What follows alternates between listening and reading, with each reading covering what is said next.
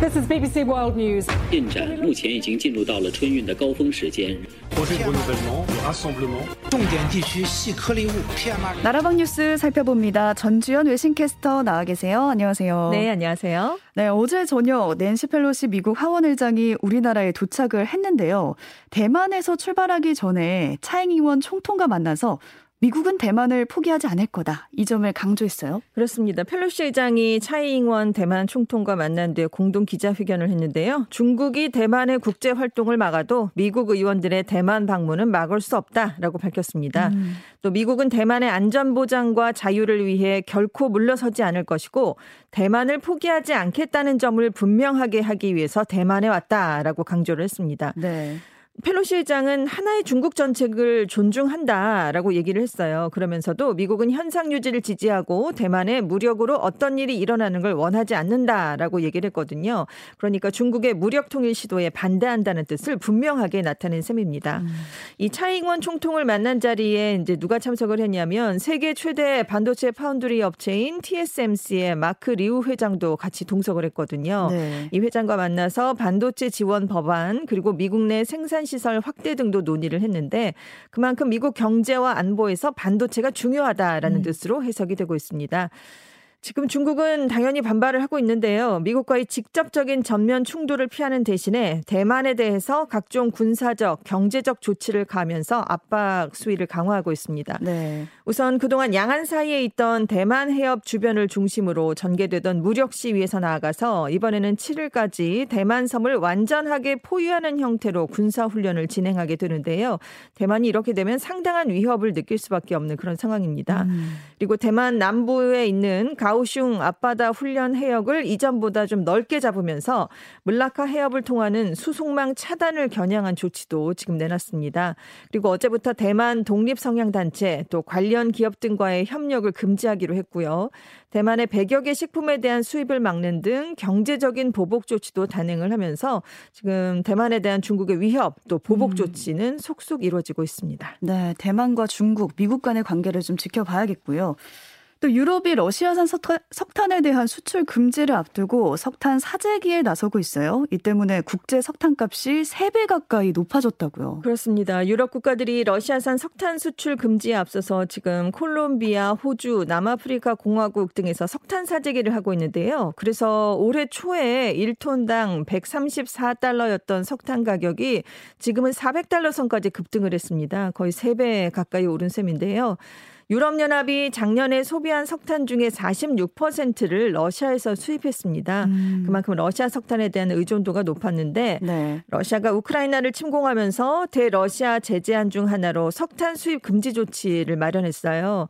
그런데 러시아가 천연가스 수출량까지 줄이면서 천연가스가 부족해지니까 유럽 내에서 석탄 사용량이 더 늘어날 것으로 전망되고 있는 상황이었습니다.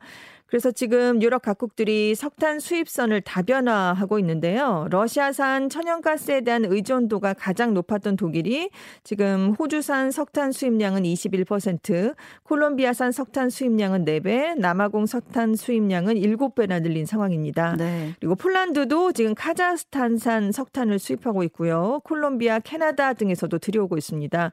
그리고 인도네시아가 세계 최대 발전용 석탄 수출국인데요. 그 동안 주로 아시아 지역에 판매를 했거든요. 그런데 이제 유럽 지역으로 수출을 음. 또 확대하고 있습니다. 네. 지금 국제 석탄 가격이 상승세를 보이고 있는 상황에서 지금 석유 수출국 기구 플러스도 지금 원유 증산을 9월에 많이 하지 않을 것으로 지금 발표가 됐거든요. 그래서 세계 에너지 가격 인상에 대한 우려는 계속 커지고 있습니다. 네, 우크라이나 전쟁으로 유럽도 그렇고 뭐 전 세계 경제가 피해를 보고 있지만 네. 아마 가장 피해를 보고 있는 곳은 전쟁 당사국인 우크라이나겠죠. 우크라이나의 경제 인프라 부분 피해액을 좀 추산해 봤는데 1,083억 달러. 우리 돈으로 하면은 142조 원에 달하는 것으로 조사가 됐다고요. 그렇습니다. 우크라이나 싱크탱크인 키이우 경제연구소가 우크라이나 당국과 함께 조사를 해봤거든요. 그랬더니 네. 우크라이나의 인프라 피해액이 142조 원에 달하는 것으로 파악이 됐습니다. 지금 6월 13일에 일단 한번 집계를 해봤는데요. 그 이후에 한 달 반 동안 17조 원이 또 늘었습니다. 음. 지금 연구소에 따르면 12만 9,900개의 주거용 건물이 파괴된 것으로 나타났어요. 그래서 주택 피해 액수만 62조 원에 달하고 있고요. 도로, 교량, 공항 같은 교통 인프라 피해액이 41조 원으로 집계가 됐습니다. 네. 그리고 이제 교육 시설도 2천여 곳, 의료 시설도 900여 곳 등이 피해를 입었는데요. 지금 전문가들은 우크라이나의 경제 인프라 복구를 위해서는 1,850억 달러, 약 242조 원의 비용이 들어갈 것으로 추정을 음. 하고 있습니다. 근데 지금 복구 금액의 이 40%에 해당하는 한 99조 원은 다 주택을 건설하는 데 들어갈 것이다. 이런 예상이 나오고 있어요. 그래서 슈미갈 우크라이나 총리가 지난달 열린 우크라이나 재건 국제 회의에서 지금 초토화된 우크라이나 경제를 복구하기 위해서는 982조 원의 재원이 필요하다. 이런 얘기를 내놓기도 했거든요. 음. 그리고 이제 젤렌스키 대통령도 전쟁이 끝난 후에 국가를 재건하기 위해서 국제사회의 지원이 필요하다라고 호소하고 있습니다. 네, 전쟁이 얼른 끝나야 될 텐데 걱정입니다. 네. 어제 미국이 알카에다의 수장인 알자와히리를 드론 공격으로 사살했다라는 소식 전해드린 바 있는데요. 이 아프가니스탄을 통치하고 있는 탈레반이 그동안 알카에다 지도자에게 은신처를 제공했던 점이 드러난 거잖아요. 그렇습니다. 네, 탈레반의 국제적 고립이 좀 심화될 걸로 보인다고요. 이 탈레반이 2020년에 2월에 미국하고 카타르 도하에서 맺은 도하 협정이 있습니다. 거기에서 아프간이 알카에다와 같은 극단주의 무장 조직의 활동 부대가 되지 않게 하겠다 이런 약속을 했었거든요. 네. 근데 알 자와히리 사망으로 이 탈레반이 아프간 수도 중심에 9.11 테러의 핵심 모의자를 보호해왔다는 사실이 드러나게 된 겁니다. 그래서 탈레반이 1996년부터 2001년까지 집권했던 1차 통치기 시절과 근본적으로 달라지지 않았다. 이런 비판이 나오고 있는데요. 그래서 국제사회의 제재 해제라던가 공식 정부 인정이 더 멀어졌다. 이런 분석이 나오고 있습니다.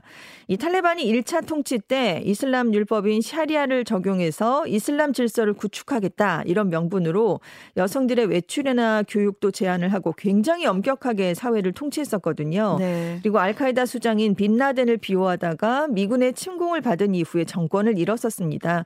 그러다가 작년 8월에 다시 집권을 했는데요. 재집권하면서 국제사회의 원조를 받기 위해서 1차 때와 다르게 여성 인권도 존중하겠다. 포괄적 정부를 구성하겠다. 이런 개혁 조치를 하겠다고 약속을 했었습니다.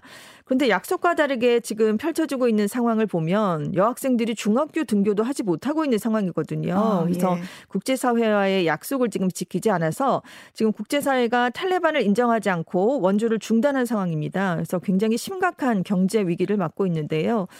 이 탈레반이 그동안 알카에다 아니면 파키스탄 탈레반 등이 아프간 영토에서 자유롭게 활동하는 것도 막지 않아 왔어요. 그래서 이번 알 자와히리 사망으로 정상 국가로 인정받으려던 탈레반의 시도는 성공하기 어려워지게 됐습니다. 그러네요. 그래서 일부에서 탈레반이 이제 미군 공습에 대한 내부 반발 기류가 거세질 것이다. 그래서 탈레반이 오히려 앞으로 더 강경한 노선을 보일 수도 있다. 이런 우려도 함께 나오고 있습니다. 네, 오늘 아프가니스탄 소식까지 짚어봤습니다. 전주 현 캐스터와 함께했습니다. 고맙습니다. 네, 감사합니다.